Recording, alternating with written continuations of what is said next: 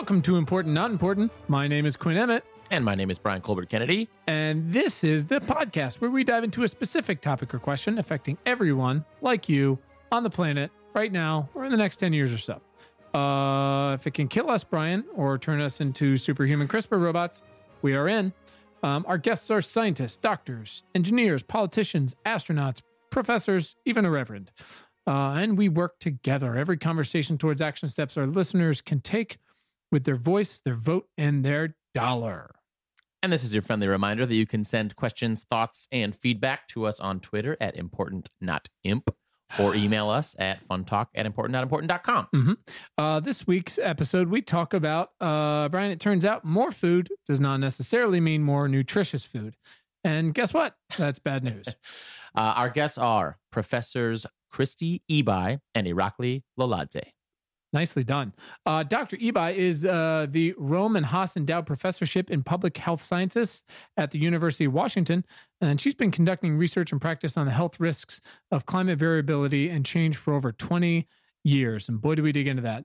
Uh, her research focuses on the impacts of an adaptation to climate variability and change, including on extreme events, thermal stress, foodborne safety and security, and vector borne diseases, all of which sound lovely. Mhm. Uh, she's got like 12 letters after her name. She's got an MS in toxicology and a PhD uh, and a master's of public health in epidemiology, and two years of postgraduate research at the London School of Hygiene and Tropical Medicine. She has edited four books on aspects of climate change and has more than 180 publications. Uh, and Dr. Loladze is a professor of health sciences at the Bryan Medical Center. The Bryan Medical Center. Yeah, at uh, at Bryan College in Nebraska, where he applies mathematical, computational, and statistical methods to life sciences. He's taught all over, Mhm. including Princeton, hmm uh, is an open science advocate, and his research into the quality of human nutrition has been published basically everywhere Mhm. and cited almost a thousand times. Yeah. What of yours do you feel like has been cited a thousand times? Probably like something dumb I said on Facebook one time. Right. Yeah. Just, uh, but, but that's the future, isn't it? Now it's like you could have said those words when we were in college, Right. uh, and it wouldn't made sense. But now, like cited, I mean, uh, someone in college. This is a different conversation. This might be fun talk, but like someone now can take uh, Instagram live video of anything you're doing, and the whole world can see it Yeah. live. Yeah. Yeah. Things have changed. well, just a little Um, bit. Yeah, and turns out our food has changed too. A turns lot. out not great. no. Um, but uh, people are working on it. Um, at least two, and for and for no money. at least two. Anyways, all right, let's go talk about food. Let's do it. Our guests today are Professors Kristie Ebi uh, and Irakli Loladze. And together we're going to talk about, uh, Brian, it turns out more food uh, doesn't necessarily equal nutritious food. Uh, and that might not be great. Uh, Kristie and Irakli, welcome. Thank, you for having me on. For we sure. are we're very excited to have you, and thank you for all that you've had to get through this morning to uh, to be here. uh, so uh, so real quick, if we can go uh, just one by one, maybe we can start with Kristie and just tell us who you are and what you do. I am the director of the Center for Health and the Global Environment at the University of Washington.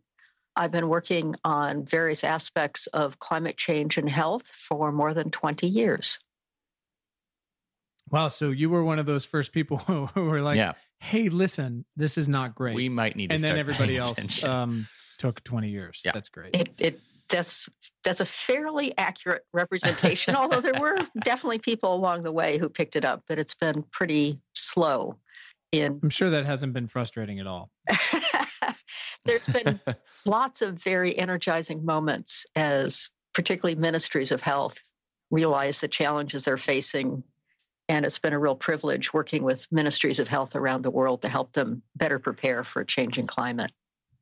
Sure. And you said you were actually uh, testifying to Congress yesterday. Is that correct? That's correct. so you were able to get the car out of the driveway yesterday then? I live in Seattle. The testifying was in Washington, D.C. Ah, so good. You didn't drive there. No. Good, good. That's great. And what was uh, what was yesterday all about? Yesterday was the House Committee on Science, Space, and Technology. And it's the first of a series of hearings about climate science and why it matters. There were five experts who testified on various aspects about climate change. I spoke specifically about health issues. Fascinating. Yeah, Um, wow. I imagine that's the first time we've had one of those committee meetings in quite a while. Uh huh. That's true. There's also a House Committee on Environment and Energy, and I believe they just also held a hearing, and they're also scheduling more hearings. So you'll be hearing more from, certainly from the House of Representatives, about climate science over the coming months. Thank God. We'll t- we'll take it. It's it's nice to know that's going down. Uh, well, thank you for making your way all the way there and and and doing that. That's uh that's pretty exciting stuff. I'm sure I was meant to be invited. I- I'll make the next one. No, it's fine, Brian. It's fine. Uh, Things get lost in the mail all the time. um, excellent, Kristie. And uh, Irakli. Right. So I'm an associate professor of biomedical sciences at Bryan College of Health Sciences and Bryan Medical Center in Lincoln, Nebraska. And uh, I'm formally trained uh, as a mathematician and apply mathematics to biology. And uh, I've been working on this issue of um, impact of rising CO2 on the quality of crops and uh, wild plants and, and human nutrition since 2000. Wow. So a while as well. Same thing. Firing Yeah, up 20 flares years. and people are just happy to not pay attention. Oh God, thank thank you Uh, so and much. Irakli, where are you from originally? I'm from Georgia, but not Atlanta. I, I don't have a southern accent, so Sure. Yeah, the sure. Both wonderful places, different reasons. Thank you for clarifying. and how did you find your way to to Nebraska? well, I came to grad school to Arizona State University in 1994, and then um, and then um, um, I had a postdoc position on the East Coast, and then um, ended up in Nebraska for my uh, faculty positions That's cool. Where on the East Coast were you? uh, at Princeton, New Jersey. Okay. Nice. Wouldn't it be great if you ended up in Georgia, from Georgia to Georgia? I mean, I visited just- it. Yeah, Atlanta. Okay. right, Yeah, dynamic city. Yeah. And, I'm easily entertained. and I suggest you ask Irakli how he first got interested in this topic. Uh, hey, Irakli, could I ask you a question? How Just- did you just first get interested in this topic? Well, it it's uh it's uh, nuclear weapons in in cows that and I'm sorry. What was that? it, it involves nuclear weapons and cows. Uh, I was there was mandatory service to military service back in the former USSR, and I was sent to Lithuania. And uh, we were supposed to guard uh, these nuclear warheads underground, and um, part of the Air Force. And so I didn't really like that job, but there were cows, 53 cows grazing above. And uh, I don't know what the purpose was of cows, but somebody had to take care of them. And so um, I, I got the job of a cow taker. And uh, um, the, the irony of the Soviet irony of the Soviet Union is that we had this sophisticated military technology, but they didn't have a single milking machine. So I had to milk them twice a day with my hands, and um, and that allowed me to really closely, literally see uh, what type of milk and how much milk I get. And I noticed that, you know, as cows graze different places, uh, th- they would eat different grass, and the quality of grass affected, you know, the amount of milk. So that registered in my mind that there was this connection between uh, quality of plants and the output of the animals give. And so that then developed um into my PhD thesis, where it was a mathematical model that tracked how the uh, food quality affects um, the consumers. Holy shit. I mean, That's that's Wild. super cool. Uh Christy, I have to say thank you for suggesting Thank that you. we we get there. Usually we don't do too much backstory, but now I feel like because we don't want to take we, we want to move into forward looking and Right, action, right. but it does feel like occasionally, boy, there's some gems out there. wow. Uh that is amazing. Well, listen, we have to say thank you to those cows because Yes. without those cows, uh, we wouldn't be here today.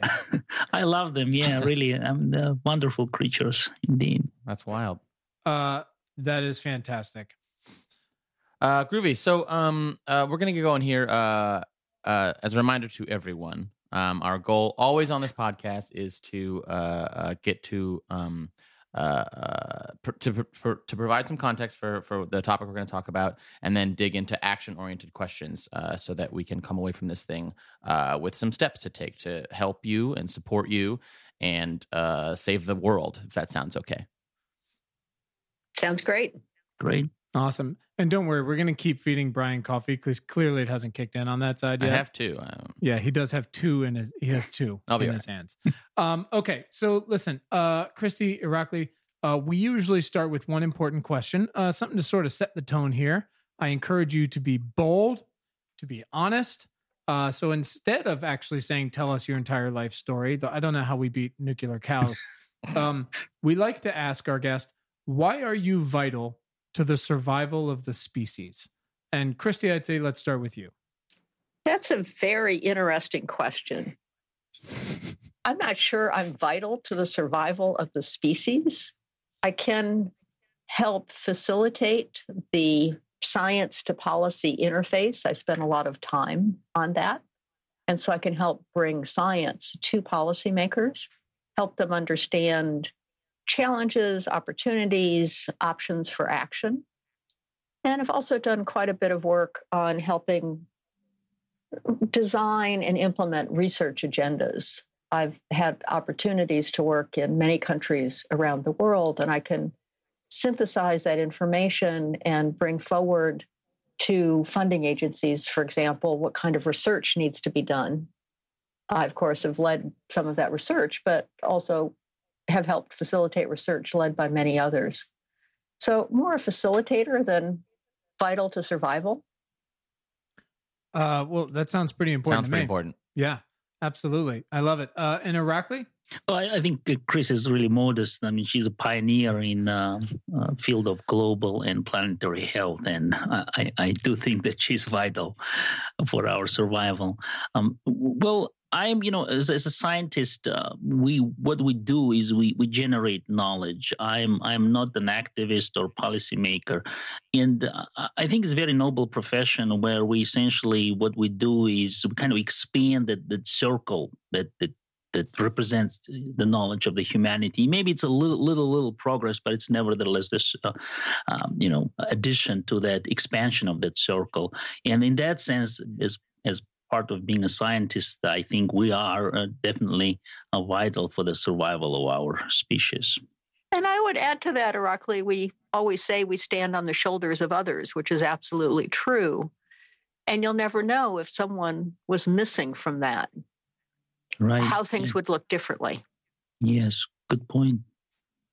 Sure, absolutely. And you know, I'm I am sure there is a multitude of young scientists and activists uh, who who look at you folks uh, the same way. If you hadn't been fighting for this the past twenty years, uh, if those if those cows hadn't been milked, um, then uh, then we we might not be here, and things might be a, a lot worse.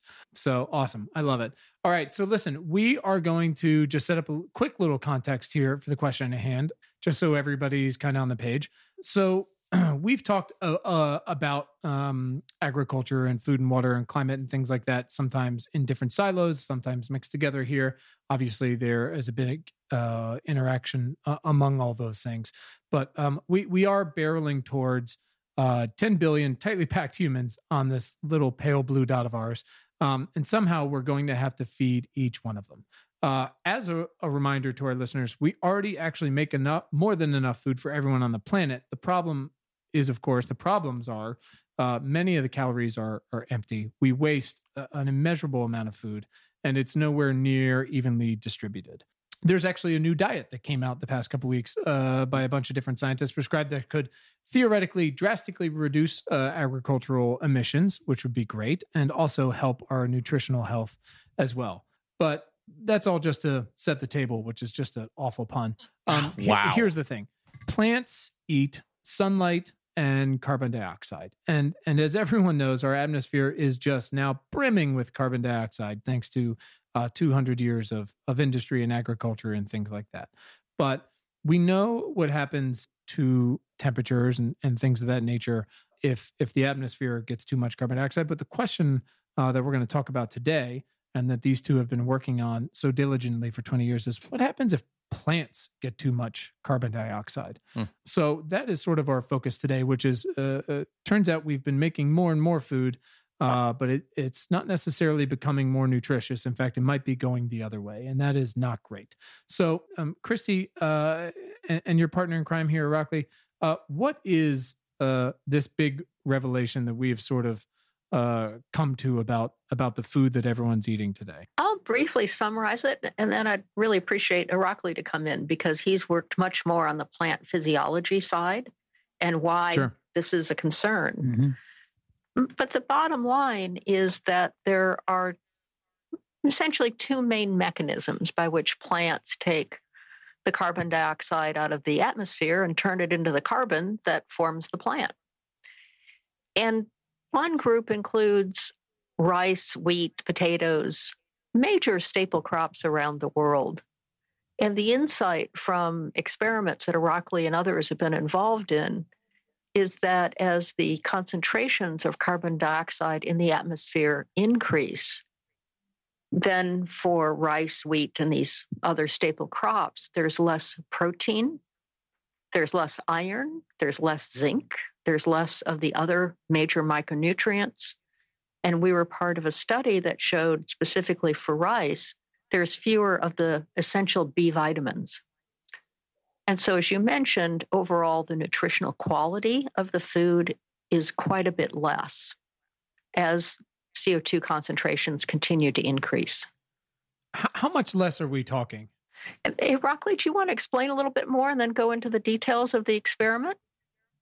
Uh, right. So, yeah, imagine that you know if you're stuck in one place right and mm-hmm. then mm-hmm. you can't move and then you have all this uh, weather that unpredictable in in many ways anything like drought and and freezing and heat um, and uh, also you don't have any food you have to make your own food and all you can use is sunlight water and and dirt uh, and you know because most of us would die right but plants plants are able to uh, flourish in these conditions and um, because they make their own food right and because they make their own food then if we think logically right is any factory that produces anything you need to have uh, something where you store your product right? As you cannot mm-hmm. immediately use it. And mm-hmm. indeed, mm-hmm. if you look at plant cells, they have these two distinct features that animal cells lack. And that is one is the central vacuole, and it's huge. It, it could take the most of the cell volume. And they're plastids. And plastids are like most well known is chloroplast. But there, there are also other plastids that are specifically for storing nutrients. And one of those is amyloplasts that are for storing starch.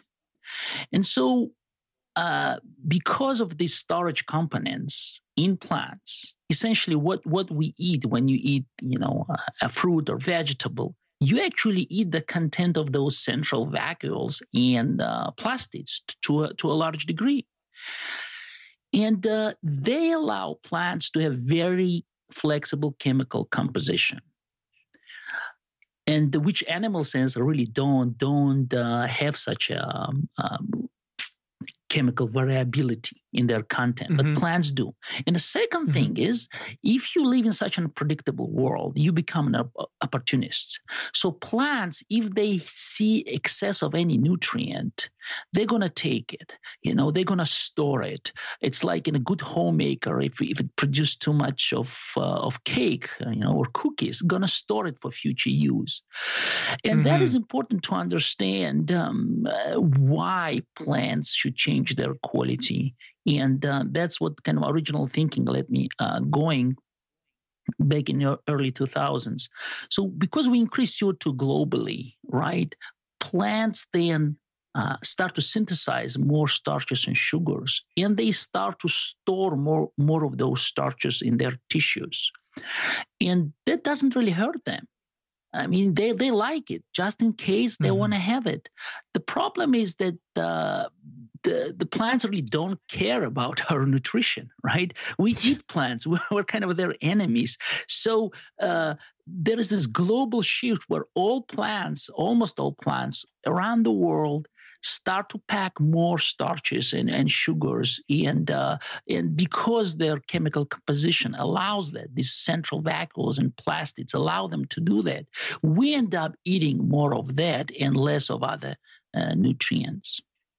So it's a finite amount of space uh, within the plant. And again, I'm come, I am, I am, couldn't be further from from a botanist of any sort here. I mean, I have a garden and it grows okay, um, but so there's a I'm, I'm imagining a finite amount of space in this plant this storage facility of sorts and and right now because of the increased carbon dioxide it's storing more starches and sugars and less of zinc and and the b vitamins and things like that is that way off base exactly per unit of biomass right so the the density of starches uh, and sugars overall increases and uh, the density of uh, uh, protein and minerals decreases. Now, there are other uh, physiological mechanisms that also contribute to different quality. So the change in quality is not uniform. Some minerals, like, for example, manganese, I, I, found doesn't really change much, but say magnesium or iron or zinc or um, uh,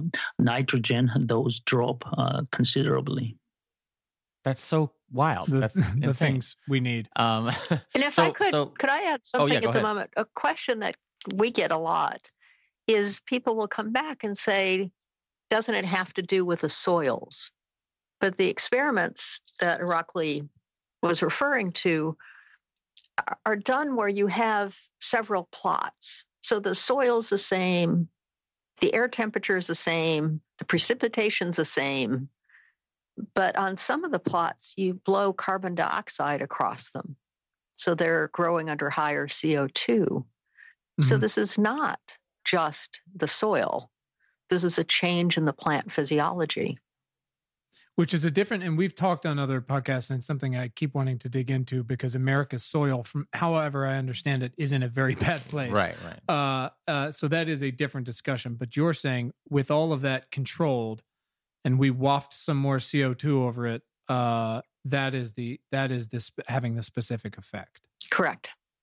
Right. Yeah, That's and Chris Chris great. makes this good point. it delineates that thing because when you start to talk about declining food quality, uh, you know, people bring other valid issues such as uh, depletion of soils and degradation of soils on really a massive scale and we have known about that.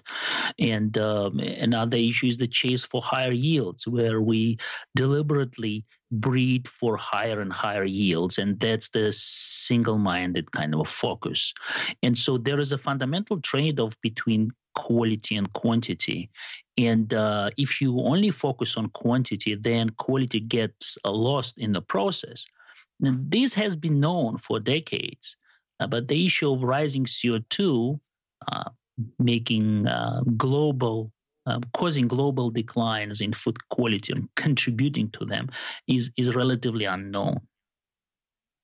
Which is not great.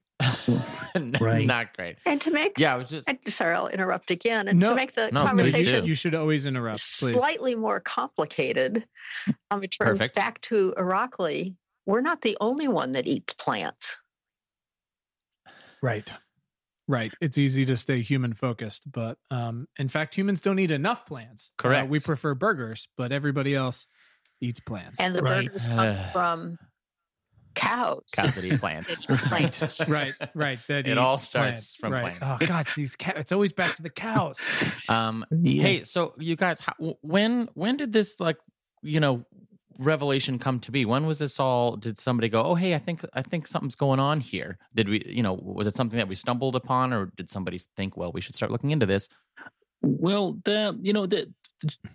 Because the CO2, we knew the CO2 is increasing. The biologists right. and agronomists started to run these experiments, where, the, the as Chris uh, described, the only difference was CO2 concentrations, and they would look at many uh, aspects of plant physiology, such as plant growth and uh, amount of nitrogen they use, and they notice that plants use less nitrogen.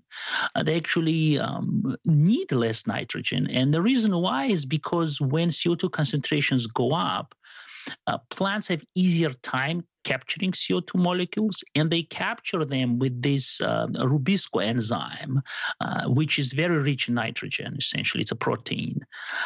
Um, some say it's uh, one of the most abundant proteins on earth. And so the plants say, hey, you know, we can be more efficient. And so this was right. considered like a good thing, you know, higher nitrogen use efficiency for plants.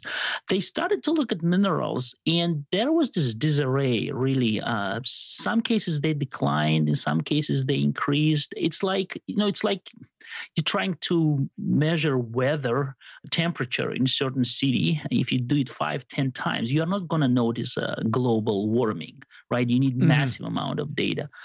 So right. uh, when I started to look at it, I, I saw that there was consistency with respect to nitrogen, but the large inconsistency with respect to minerals. But the minerals are the ones that humans are uh, most deficient in their diet, specifically iron and zinc, uh, and uh, you know calcium and magnesium as well. And so that's where my, my concern was that if minerals decline, then that could affect human nutrition. And then I started to make a logical argument why minerals should decline. In other words, that there should be some signal amid all that all that noise. And that is one of those problems that you stumble upon in the lab, I imagine, and go like, "Oh shit, this is something I should probably pursue." Not like, "Oh, this is a little interesting thing." Uh, is you know is the rate of our food uh, is, is the nutritional rate declining precipitously? So, so Kristie, how did you find your way into this? I was asked to. Irakli and I work with a just a fantastic scientist at USDA that I've known for a long time, Dr. Lewis Ziska. Mm-hmm. And Lou and I have collaborated on a number of projects, and Lou's collaborated extensively with Irakli and others. And as this work was ongoing, the question, of course, was the human health piece. And mm-hmm. to put the numbers that Irakli just mentioned into perspective, right now around the world, there's about 815 million people who are food insecure. That mm-hmm. is, they don't get enough to eat. There is more than 2 billion people who have micronutrient deficiencies. Mm-hmm. So the micronutrient deficiencies are a much larger problem mm. overall than just food security. Sure. And so Lou brought and, me into the project to say, so what? What does this mean for our health? Sure. And, and this is the thing, and, and, and we, we really try not to be fear fear mongers here, but we do try to be objective about everything that's going on and expose what what is really going on because people aren't getting all of the most important news, and and that's as much as uh, you know writers like uh, Steven Pinker and, and guys like that talk about how much uh, statistically how much better so many different parts of the world and ways of the world and people in the world and things like that have gotten better over the past century, which are which are absolutely true. Um, uh, we are not measuring these things in a vacuum, which is to say that like the you know the numbers you just talked about, uh, 800 million and, and 2 billion, those are now. Mm-hmm. That's that's that's before uh, immigration gets out of control due to climate. That's you know that's that's while people still think uh, for a variety of reasons, it's very controversial. You know whether GMOs are good or not. You know uh, all of these things before we've figured out a, a, perennial wheat, et cetera, et cetera. So I, I, you know, you look at that and go, those numbers could be the tip of the iceberg. Again, trying not to be fearmonger, but going. Uh, yes, a lot of things have, have have have gotten better. However, we have some enormous things that we have to have to look at. Um, does uh, does the does this increase in carbon dioxide affect uh, all plants the, the same or are there are there any plants that are not affected? Like uh, you know chris mentioned our wonderful colleague uh, Lewis Ziska and he he worked on this co2 effects on plants for a long time. And not just quality he looked at for example at some weeds um, uh, that might benefit from uh, co2 concentrations. The majority mm. of plants are uh, on earth are called c3 plants and uh, such as what does that mean? Uh, that means that when they when they synthesize uh, this uh, CO2 into starches, the, the, the, one of the products contains three carbons, and uh, unlike C4 plants that would have uh, you know four carbons, and so C4 plants like maize and many grasses, they are able to concentrate CO2 concentrations internally and so they really um, they really don't benefit as much from higher co2 concentrations in the sense of increasing photosynthesis right huh. um, and so we have this uh, dichotomy between c3 and c4 and there will be different responses uh, both plants however uh, start to lose less water uh, because again, you know, the, the way this plants get CO2 is that they get it from little openings called stomata. It's like their mouths. And when CO2 goes uh, is higher, they say, "Hey, you know what? Uh, we we don't have to keep our mouths so wide open." They partially close those stomata, and as a result, they lose less water. So there's less transpiration that brings all this, you know, water from roots toward shoots. And as the water flow decreases, it also decreases the flow of minerals, some minerals towards roots. That's another effect that uh, results in lower uh, crop quality in both C3 and C4 plants. Wow. Uh, are, are there um, parts of the world in general that are more affected than others? That's a good question. So, you know, thanks to all these researchers that were generating the data on, on four continents, and um, when you know when I encountered a lot of doubt that this is happening, including from plant experts, and this has been going on for many years. Uh, I uh, said, okay, let me collect everything that had ever been published, right? Um, as as I couldn't get grants to actually generate data. So the the, the data collected is from four continents: um, uh, Australia, Europe, Asia, and North America. There are no data from uh, South America or Africa, unfortunately. But the effect is very pervasive uh, geographically. It's on all latitudes that we have data for, uh, whether temperate forests um, or um, subtropical regions or tropical regions, and it affects both edible tissues and uh, uh, foliar tissues. So it's pretty systemic effect throughout plant tissues. And the second Got it. part, so no, no, no good answer. Great. Yeah, Kristie, please. So the second part of that question was, what does it mean for those of us who are human centric? And it mm-hmm. really depends on our diet. And so sure. the regions that are most vulnerable are places where people rely heavily on cereal crops. So today in Bangladesh, mm-hmm. even as its economy grows, three or four calories comes from rice. Sure. Sure. And and those of course are are the areas of the world that are growing the quickest. Well, there's um, also the poor in our own country sure. who rely heavily on starches. Right. So it's the poor everywhere that are the most affected because they typically have diets that are high in starch. Right. Sure. It's interesting though, and you know, we we've tried to really delve a lot into um, climate climate justice, environmental justice here, because, like you said, big surprise, the poor are being affected the worst, and sometimes uh, in America that's by design because um, the that's the system we've built, which is terrible, um, and sometimes um, that's just that's just the nature of how how a country or region has has developed, um, no matter no matter how it's going. Uh, but I am curious with if you guys have thoughts on this this new diet and and I am I am I'm 99% uh vegan and and eat plants all day long and whole foods and that's what I feed my children and things like that um and and that's a lot of what this new diet that's been proposed by all these uh, doctors and nutritionists uh, have said is you know we have to especially in, uh, in North America cut our red meat down drastically and increase legumes and and and things like that and increase grains uh I'm I'm curious how those two things intersect. That proposal, which which could theoretically, uh, you know, the math adds up, reduce agricultural emissions greatly and and make people uh, healthier. Um, but at the same time, like you said, those foods that are being proposed are are inherently turns out a lot less nutritious than than either we thought or people people uh, know of. I, I, think, Kristie, I remember seeing a quote with you uh, that, uh, that you had uh, that said something along the lines of like, "How? Why the hell would I know that my bread is less nutritious than I thought it was?" Right. Um, you know, that wouldn't. Why would that occur to a person? So I, I'm curious on your guys' thoughts on how we how we make this transition to a new diet that can benefit the world, but at the same time, uh, it, it's not as fantastic as as we thought, nutrition wise.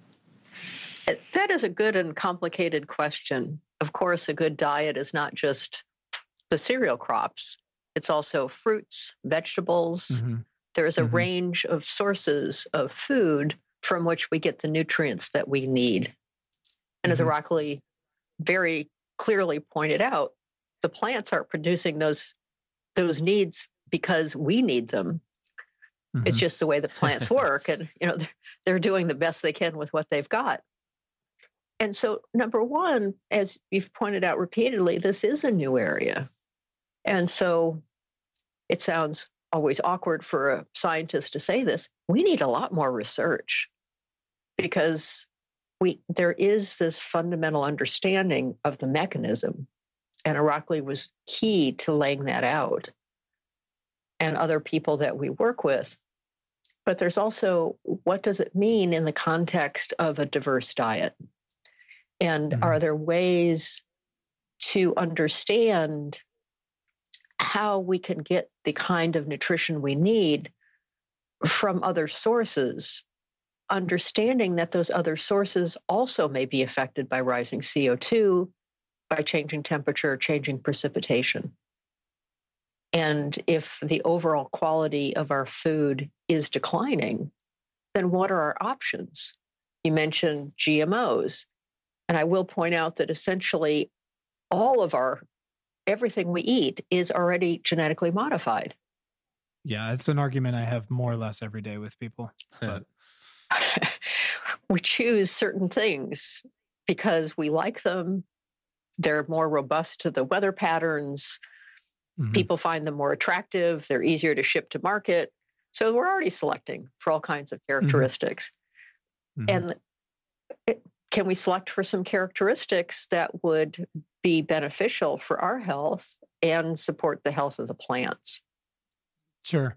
And and that's I'm curious, and you've talked about how we need a whole hell of a lot more research, and, and we just mentioned GMOs, and I'm I'm excited because we are working our way towards towards action here, and and the ways we can dig ourselves out of this hole. So talking about needing a lot more research, do you feel like there are enough people working on this across uh, the the related disciplines, and do you feel like the folks that are working on this are asking the right questions? Do we know the right questions to ask yet? Um, this is what I love about science. You know, like you said, it's awkward as a scientist to say we need more research, but that's what's beautiful about science is we're constantly finding out things that we don't know and trying to prove ourselves wrong and things like that. So I'm I'm curious if you feel like we're we're we're starting to head down the right path or paths uh, with this. Well, I'll provide my perspective, and I'd really like to hear Irakli's as well. Are we asking the right questions? Yes, we have enough understanding of these basic mechanisms to start asking the right questions. There is a deep understanding within certainly the climate community that we need to have multiple disciplines at the table. We need to work together and collaborate in ways that historically were relatively rare the major challenge at the moment is there is pretty much no funding. So this issue's gotten enormous media attention. I've given a number of interviews. I know Irakli's given quite a few interviews. No funders contacted me to say, gee, this is really important. So where are you guys getting your your funding for the research currently? I volunteered all my time on the paper. Yeah, I I worked on it uh, without funding since, I mean, since originally since 2001. All my grants got rejected. So I and and then I actually found that grant writing is uh, so kind of wasteful that when I said, okay, what can I do with my just laptop and internet connection, that actually made a faster progress. So, um, and um, with regard to these uh, the questions that we ask, as as you know, Chris pointed out, we ask uh, right questions. And uh, one is uh, one interesting question in particular is that you know kind of we have uh, two problems with um, with nutrition. Um, is that on one hand we have obesity and too much calories for some people, and then we have uh, not enough nutrients for others. So, undernutrition, uh, mineral undernutrition, or micronutrient malnutrition and obesity are two largest problems uh, in nutrition today. And what the rising CO2 does, it exacerbates both. So, on one hand, it adds these uh, carbs that many people already get in excess. So, it I believe it contributes to obesity, and we don't have a proof for that yet. And on, on the other hand, it uh, decreases all these nutrients globally, essentially almost in all plants. So it um, uh, intensifies micronutrient deficiencies.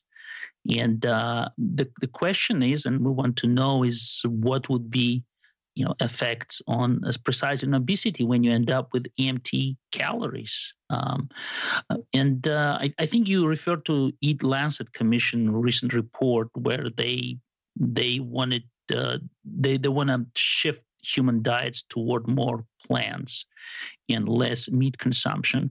And one recommendation that I like is that they say reduce the consumption of refined sugars and starches, uh, right? So this is kind of empty calories, and if you shift toward more nutrient dense foods, then uh, everybody would uh, benefit, right? But um, they uh, recommend eating less meat, and um, you know recommendations. Uh, I have doubts that people will actually switch toward less meats. And, and let me explain why. Uh, uh I think subconsciously, consciously, uh, people notice that plants become crappier for whatever the reason soil depletion, rising CO2, chase for higher yields. And uh, their bodies just say, hey, you know what? I don't want to eat lettuce. I want some meat. And we see that as soon as uh, people have access to higher you know, uh, income, they actually, the meat consumption increases. So while the commission recommends doing one thing, I think people will be doing, it's majority of people will be doing another thing. And um, to combat that really, if we really want to reduce the consumption of meat, then uh, which will be really beneficial for the environment, we really need to uh, make the plants more nutrient dense. And right now, no farmer is paid by the amount of zinc or potassium in grains. They're all paid by the amount of yield. So they absolutely have no incentive adding any zinc to soil unless it boosts yields. And what boosts yields is adding nitrogen, phosphorus, and potassium. That's it. And that's why all the fields in the world are sprayed by these uh, nutrients. Only those three nutrients, essentially. And there is an enormous imbalance in the soil that is further exacerbated by increases in CO2.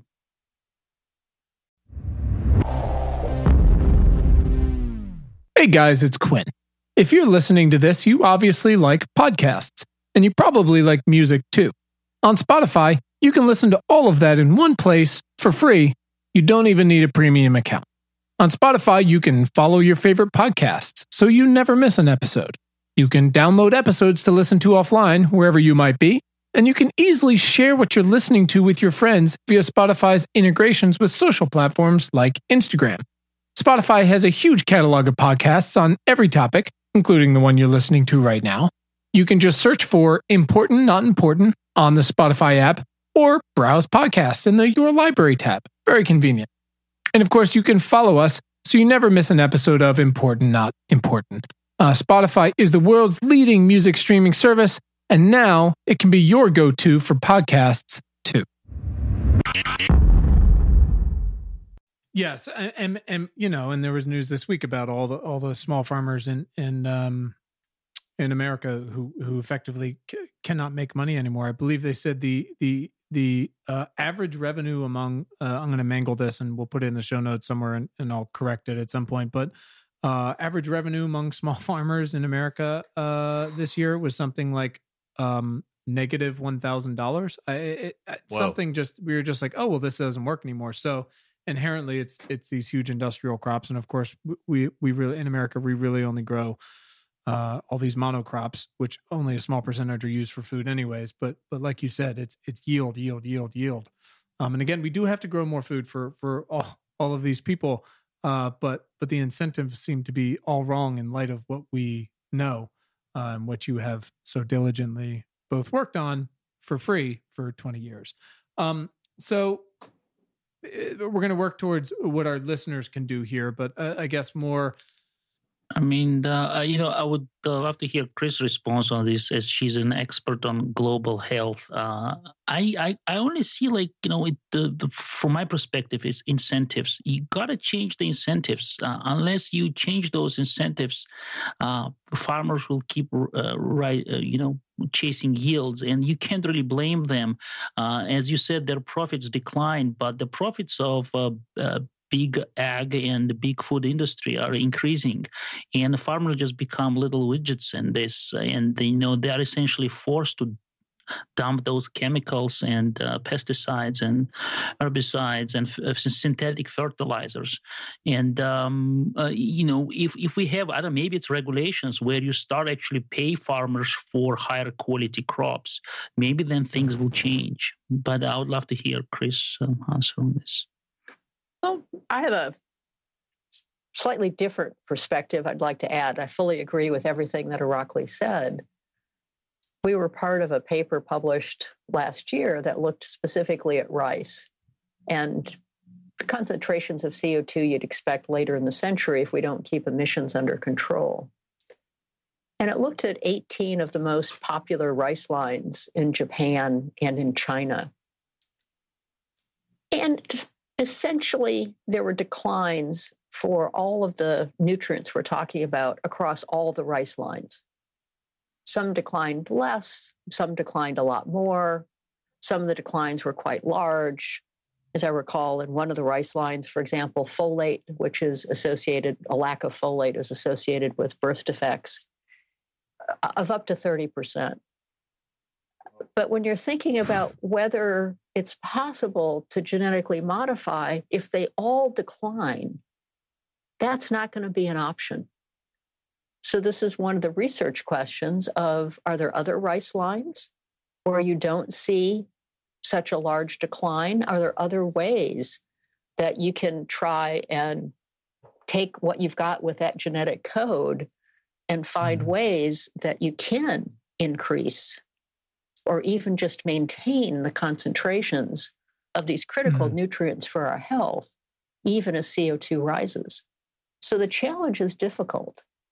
And Irakli's right. There has to be incentives, there has to be ways to think about how to ensure that what is brought to our grocery store is as nutritious as possible. And, and you don't want to do that at the expense of yield. Right, because we it's it's not just take the foot off the pedal with yield uh, that is imperative. However, um, we're just producing more and more of less nutritious food, and again, like you said, you know, uh, the least we can do is try to maintain the nutrition we've got because the air is only uh, going to get worse for a little while, as far as we can tell. Um, so, all right, a- as we uh, said at the beginning, and what we always try to do is to to point our listeners towards actions they can take with their voice their vote and their dollar so they can get out there and and, and help kick some ass because it sounds like you guys are not getting really any support despite yep. all the publicity which is great. So that's great we're not getting support? No I, please being, please sense the sarcasm. heavy heavy sarcasm. Heavy sarcasm, heavy sarcasm. Uh, usually by this point in this kind of conversation that's that's where i trend. It's either that or we're just going to start yelling in frustration. Yeah, or i just start crying on the microphone. Or crying so yeah. um, i chose sarcasm um, so, all right, their voice. Uh, one of the uh, overarching goals is is really to shine a light on where we need to go as a people. So, what are the big, actionable questions, specific questions uh, our listeners should be asking of our of our current representatives?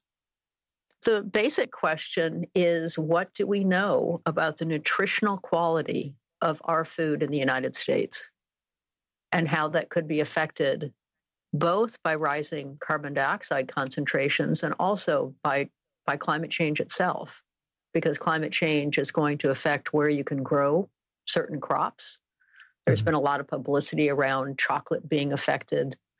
I live in the state of Washington, and there's lots of discussion here on how hops are going to be affected. We grow 75% of all the hops that are used in beer in the United States. And so understand. Okay, if the chocolate and the beer are getting fucked with, I'm pissed. You heard, and, and coffee too. And- and coffee, half get the out of coffee, half the coffee crops in the, the world. three things I put in my body. you don't eat anything else. And pasta. You forgot to add the pasta. oh Oh, god, God, it's just God. getting worse. and And, you worse. wonder why I'm sarcastic. Yeah. Sorry to interrupt. I just yeah. Right. by a semi there. That's why I mentioned it. It's important for people to realize this is a Yeah. rock based issue, and we don't have the fundamental answers to that question. So I, I'm curious uh, because again, I really want to get specific. So in areas like uh, Washington, where you're growing 75% of the hops, um, you know, or in the Central Valley in California, where we're growing most of the nation's uh, fruits and vegetables, um, where we're currently also out of water, different discussion. So those are places where our listeners can get really specific with their representatives and say, uh, you know, take different tacks, it seems like, and say things like, hey, we're growing 75% of the hops and, and craft beer is exploding and all of these things. Uh, is it less nutritious? Is it is it is the crop as as fortified as it once was? How's that going to affect our economy? How is that going to affect uh, our revenues? You know, is it going to have to be grown somewhere else? You know, uh, d- does that make sense? I'm trying to point people in the right direction. Yeah, no, definitely. And in fact, you know, what we're talking about, it's not it's not in the future. It's already happening. Uh, There are two studies, one by uh, Davis uh, that showed that uh, vegetables and fruits in the United States um, declined, or was the quality declined in the last several decades. Uh, the similar study was done in uh, Britain by Anna uh, Marie Mayer. And then um, we have a very recent study by Craine uh, that analyzed data from uh, again it's cows it's it's a it's a cow poop. They they had this data about the quality of uh, f- um, uh, fecal samples going back to 1994. And because their sample size was huge, it was 36,000, these fecal samples data, they detected a decline in forage quality to the point that cows are uh, protein stressed. So uh, just over the last 22 years, uh, and CO2 concentrations, you know, increased over that time from 360 parts per million to 410. It's like increase, I don't know, like 14%. So this is something ongoing, and definitely, you know, we need to ask uh, our representatives what is going on with our food, and what's essential is a large sample sizes because there is a lot of noise in the system, and if you use a typical sample size of three, you are not going to see that signal. But that signal is there; it's pervasive and it's global, and we need, of course, funding for that. And it's it's large sample sizes over time. Right. That this is Yeah. not a one off, we do it this year and then we're done. We've got to see how changes happen as our weather changes, as our CO2 changes. Exactly, Mhm. it's longitudinal, right? Trends, uh, and uh, we really there's a con- continuous uh, uh, paucity of data that uh, really out of you know many many studies, just few produce data on the quality and nutrient content. So there's tremendous gaps in our knowledge that can be addressed with uh, existing tools. It just requires uh, a little bit of funding. All right. So I Yeah. guess that moves into the next two pieces of the question. Right, right. So, so also, uh, you know, their vote, right? What, uh, what can our listeners do with their vote? Who, who are your, um, your most reliable allies, uh, elected allies out there today, uh, if there are any at all? Well, as we mentioned at the beginning, I did testify yesterday to the House Committee on Science, Space, and Technology. Voting matters. As you noted, it's one of the first hearings on climate science in quite a while. And Mhm. there's real enthusiasm for talking about climate change and thinking about what needs to be done. So, reinforcing that getting out and making sure you vote if this is important to you really helps. One of the things to, that you'll see in the various media write ups that are coming across my desks is that in the hearing, essentially every single member, Republican member, started out his statement with some something about how he agreed with the climate on the, the science on climate change, hmm, which is good. that's surprising. There's more enthusiastic enthusiasm from the Democrats, as you would expect. But, you know, mm-hmm, basically sure. the entire committee is it's a committee on science, and we're going to talk about the science of climate change and what, what needs to be done, taking into account there's going to be winners and losers. And that's going to be a difficult issue to manage and how to do that mm-hmm. efficient, efficiently and effectively mm-hmm. were parts of the questions that arose. And we've got a group of people in the House of Representatives now that want to have those discussions. Well, yeah, I mean uh, uh, that is a a perfectly tangible result of of voting, folks. Is that um, we get people who've been working uh, uh, somewhat in a vacuum, frustratingly for for for decades on this to actually be able to come and, like you said, uh, be a facilitator um, to to to hopefully pass some of that knowledge uh, and hopefully spur some action into people who actually have the power to do something about it. And now we're actually seeing that. I, I think I did see somewhere. It literally was the first committee meeting in like eight years, which is Yikes. Insane. Um, now we just need to get people to vote. Yep.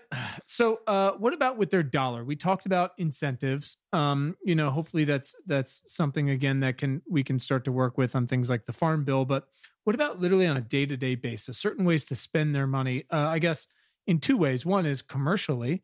Uh, are, are there any opportunities to spend their money in the right way? And and two, um, and again, I, I would love to get specific on that. and two, similarly uh, with regard to research or foundation supporting work like yours? Because since it sounds like grants are more or less non-existent, um, where can we point people? I honestly don't know. Irakli, do you know where people could mm. be pointed to? In terms of funding, um, no, I, don't really know because scientists usually go to the, the government like NSF and NIH uh, for the for the grants. With respect to how they can spend their dollars, you know, uh, like I, I, have this lawn, right, and I see my neighbors uh, using uh, you know synthetic fertilizers and putting all these herbicides and pesticides and they take proud if their lawn looks like lawn looks like you know a, a golf field and so they uh, the, there is no this little awareness that that kills the diversity that uh, there are no flowers there it's just the grass. And uh, that that reduces the source of uh, food for pollinators and we know that bees are declining. So on this local level i mean why not to have more natural lawns right? Stop supporting this uh, big uh, chemical industry that essentially promotes using these synthetic fertilizers and chemicals. uh, supporting organic foods would uh, help as well. And there is already movement where uh, people start to grow more local foods, and some restaurants start to gather toward that, toward more um, sustainably raised products. so these day-to-day decisions, I think they they do have an effect. I read yesterday that there is more acreage in the United States devoted to lawns than to any single crop. That is shocking. I, I read that same thing. It's it's like an insane amount of acreage. Yes more yeah more than any crop in the world. Yeah that was that was a wild stat. And the amount of chemicals they dump into it and then these uh, lawn machines and you know they, they take pride in that they, this, some, somehow they identified some way at least in my neighborhood the goodness with how good your lawn looks. And really i mean nobody plays soccer on that or golf. So um, and you know this is uh, some decision that everybody can make. Uh, so yeah that's a good point chris yeah and, and stepping back a bit, the fundamental issue that we're talking about is rising CO2 in the atmosphere. And if we can stop that rise, keep that rise from going much too quickly, we will see a benefit for our nutrition in the long run because we won't have such severe changes in the nutritional quality of our food like we've been talking about. So, a fundamental issue is thinking about how to reduce your own greenhouse gas emissions. Everything right. from being more efficient when you do errands, go out and do them all at once instead of going out and back. You know, planning how you're using those greenhouse gases you're going to burn.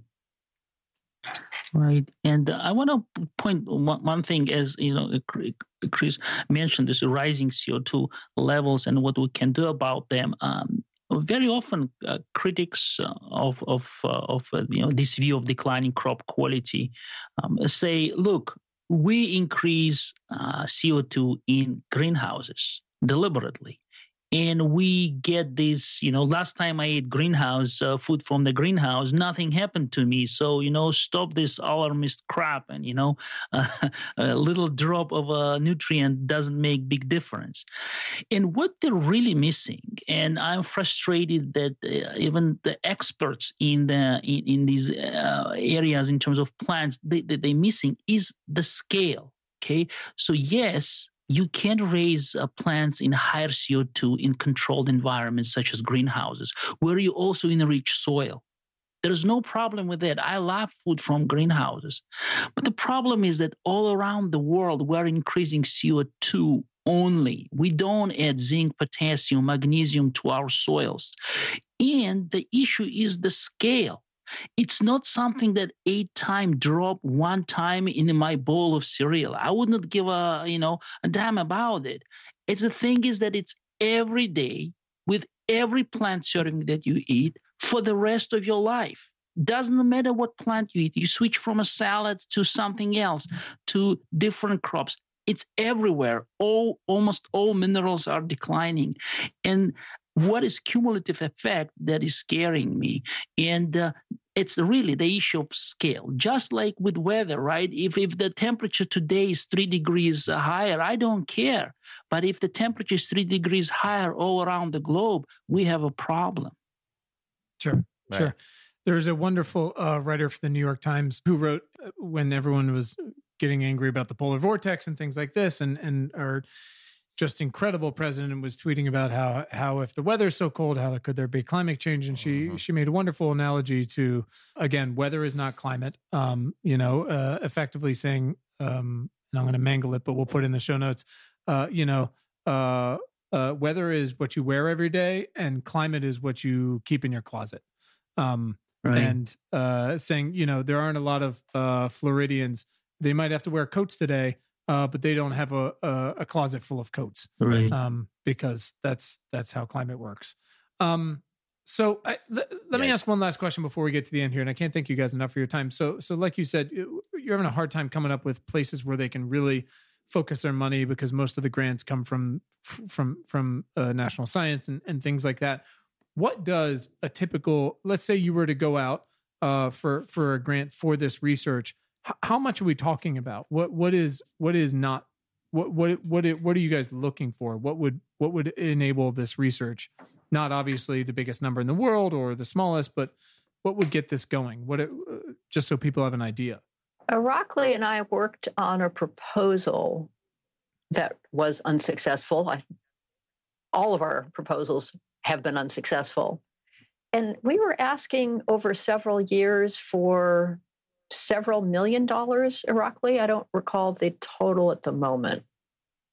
Right. Mm-hmm. Yeah. The right. The Wellcome Trust proposal was running. Yes. Uh, somewhere like you know um, a million or two but uh, you know i i did some work without money at all. So in, in, in this case, even a little bit money, just going to conferences would have helped um, and uh, spread the word.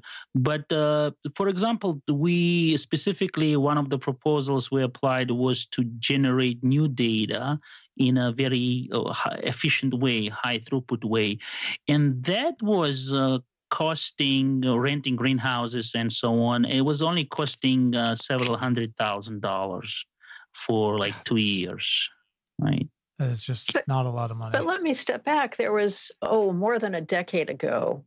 There was concern when the first nanoparticles emerged, and there was concern about their health issues.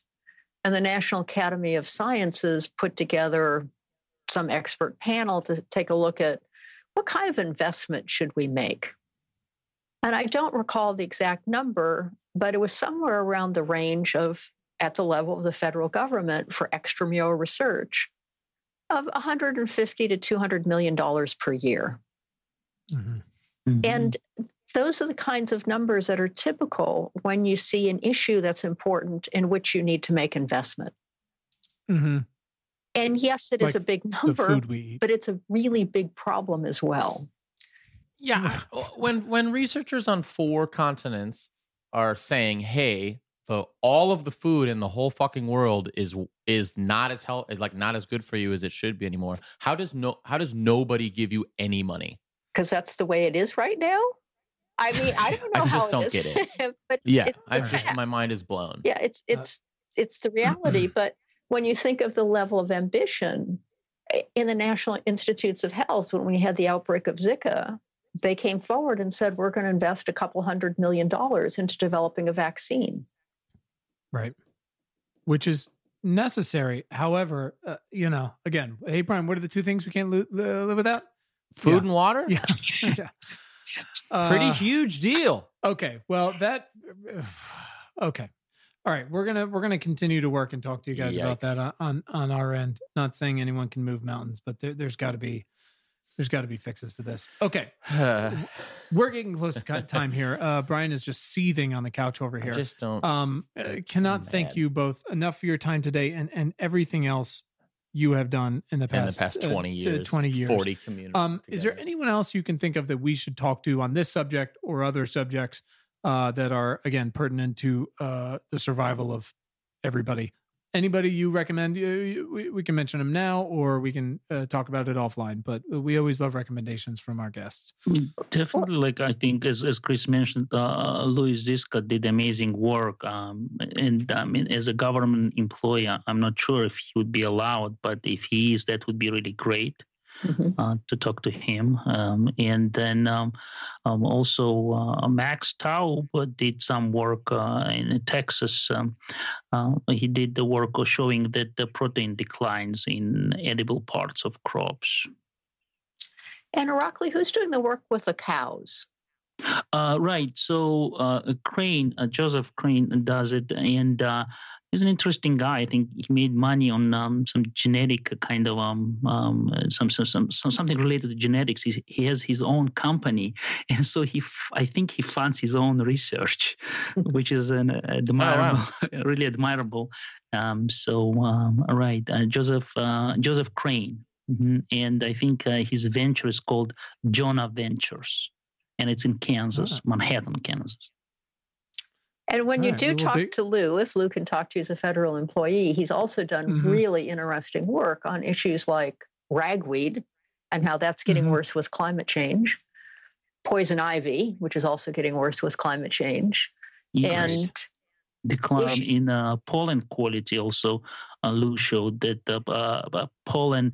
Uh, protein in pollen declines by 30% uh, because of rising CO2 specifically. Uh, and so that could affect uh, bees.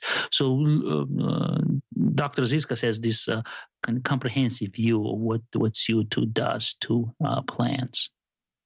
that's a good one i would love to dig into bees um Oh yeah, yeah. Uh, yeah. All right. Um, well, those those are helpful. And, and again, you, if you have anybody else, please uh, send them all our our way. Brian, you want to bring it home here? Uh, yeah, Kristie Irakli, it's time for the lightning round, which is not a lightning round. Uh, but Quinn's gonna ask you some questions, and the answers are gonna be wonderful. And then we'll let you guys get out of here. Um, uh, when was the first time in your life when you realized you had the power of change or the power to do something meaningful? I've had the privilege of being involved in national and international assessments for 20 years and of as a participant in those of assessing the body of literature to come up with policy relevant recommendations.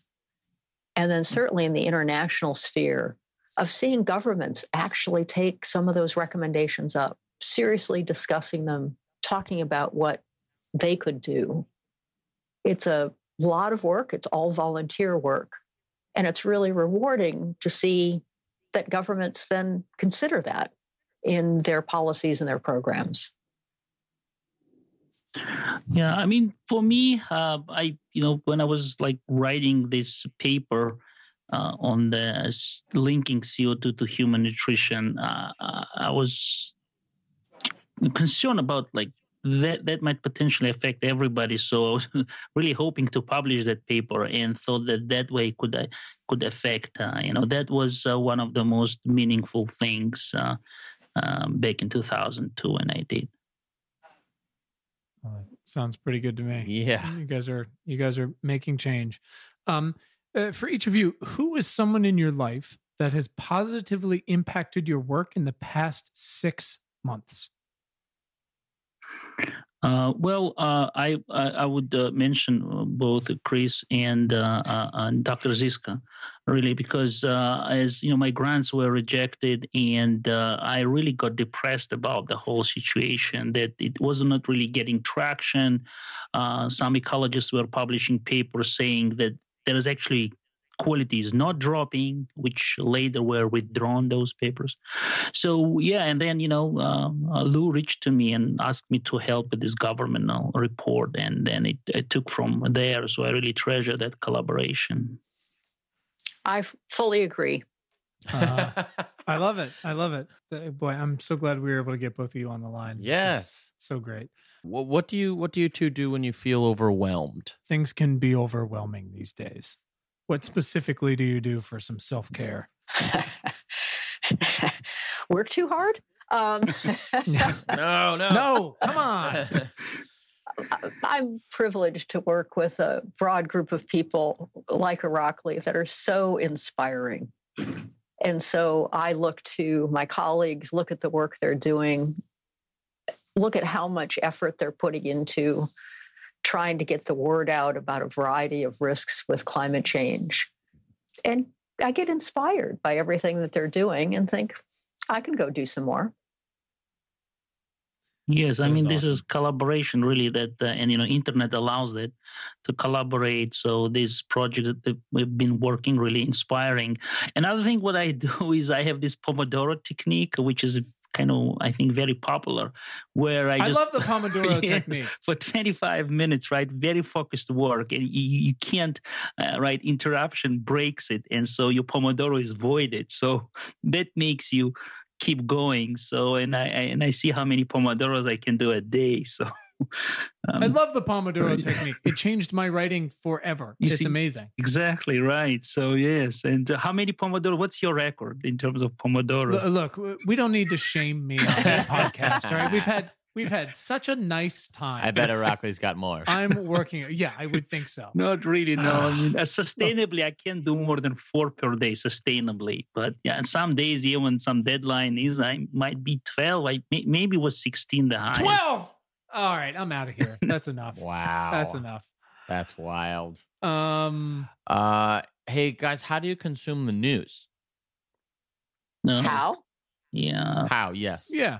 Where Where do you it, get your news it, from? Is it paper? Is it is it Twitter? Is it do you ignore it? Radio, podcast? Uh, I subscribe. I subscribe yeah. to more newspapers than I want to admit online. and so I, I read newspapers online and sometimes I look at Twitter. Uh-huh. And right. I, if I can, if I'm at home and I've got the time, I'll watch the national news in the evening from one of the big broadcasting houses. Uh-huh. I see. I, I really just use my like Google News. It gives this source, and you can indicate specific interests, and uh, supplement it with Twitter when it you know comes specifically to science. So yeah, right. maybe maybe I just spend too much time reading news, you know. So and in uh, many ways they're depressing. So yeah, it's better to do pomodoros, I think. yes, yes. I now, whenever I'm writing and doing my Pomodoro, I'm going to think somewhere Irakli's working on something that's so much more important, but he's doing the same thing. How short are the breaks in between the 25 five minute minutes. segments? Uh, right. Okay. Yeah, yeah, About like five minutes. And then technically after four, you should do a longer break. But um, mm-hmm, um, mm-hmm. for me, the primary thing is that you're, you can't break the Pomodoro. So those 25 minutes, whether it's internal interruption or external, you know, you, you, you are not going to take mm-hmm. it because you, you will right, lose Pomodoro. Okay. There is actually an online program where people kind of record all Pomodoros, I think called called tomato.es. And so I'm mm-hmm. there too. So I'm, I'm not near at all near top people. Some people do like consistently 16, 18 pomodoros a uh, day, uh, a day. These people clearly don't have children. Wow. Uh, so many pomodoros. Yeah. Look, I'll be happy with what I got. I can always do better. You're, you're an inspiration. Um, last one. Last one. If you could Amazon Prime one book to Donald Trump, what would that book be? Mm. Mm-hmm. And we've gotten everything from coloring books to the Constitution to uh, the Little Prince. I mean, you name it. I guess the question is why do that when he's very proudly pronounced that he does not read? Let's say someone was going here. to tie him down and read it to him. You're going to have to suspend reality.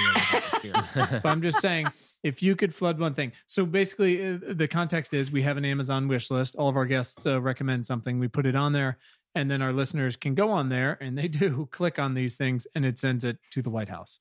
Um, so it's a small act of defiance, despite the fact that I mean he probably can't even handle a coloring book. But should he w- be able to, I would mm. be curious to hear what you got. Yesterday, Michael Mann was one of two people who won the Tyler Award. Mm-hmm. Mm-hmm. And Michael, the other was Warren Washington, both remarkable scientists. And Michael's got some very good books explaining climate change. Mm-hmm. Yeah, he's a pretty smart cat. and he's a brilliant communicator. Mm-hmm. we actually interviewed. He wrote a co-wrote a children's book oh, yeah? um, ah. with one of our prior guests, and we had her on. Uh, boy, early on. Yeah, I'll put that in the show notes. But I think it's, it's her a, birthday today. What?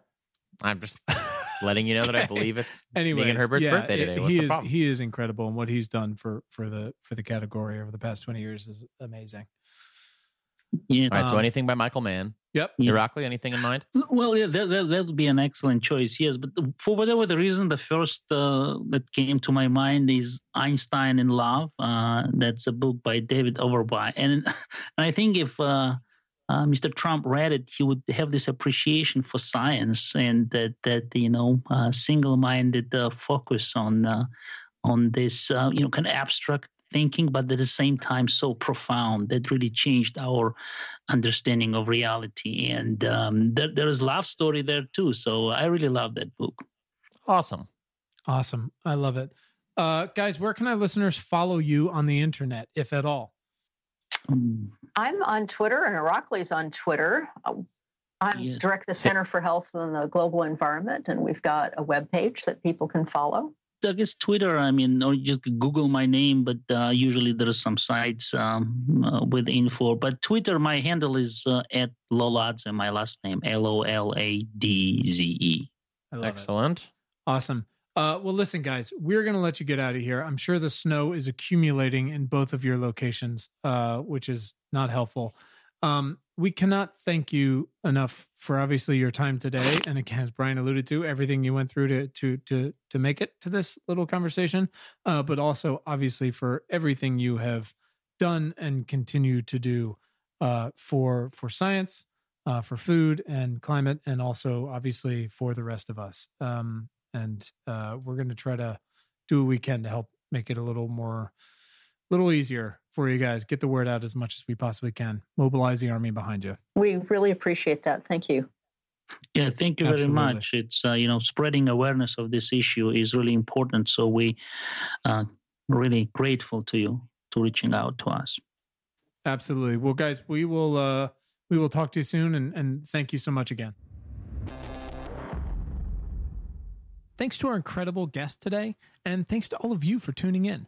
We hope this episode has made your commute or awesome workout or dishwashing or fucking dog walking late at night that much more pleasant. As a reminder, please subscribe to our free email newsletter at importantnotimportant.com. It is all the news most vital to our survival as a species. And you can follow us all over the internet. You can find us on Twitter at important not imp. Just so weird. Also on Facebook and Instagram at Important Not Important, Pinterest and Tumblr, the same thing. So check us out, follow us, share us, like us. You know the deal. And please subscribe to our show wherever you listen to things like this. And if you're really fucking awesome, rate us on Apple Podcasts. Keep the lights on. Thanks. Please. and you can find the show notes from today right in your little podcast player and at our website, importantnotimportant.com. Thanks to the very awesome Tim Blaine for our jam and music, to all of you for listening, and finally, most importantly, to our moms for making us. Have a great day. Thanks, guys.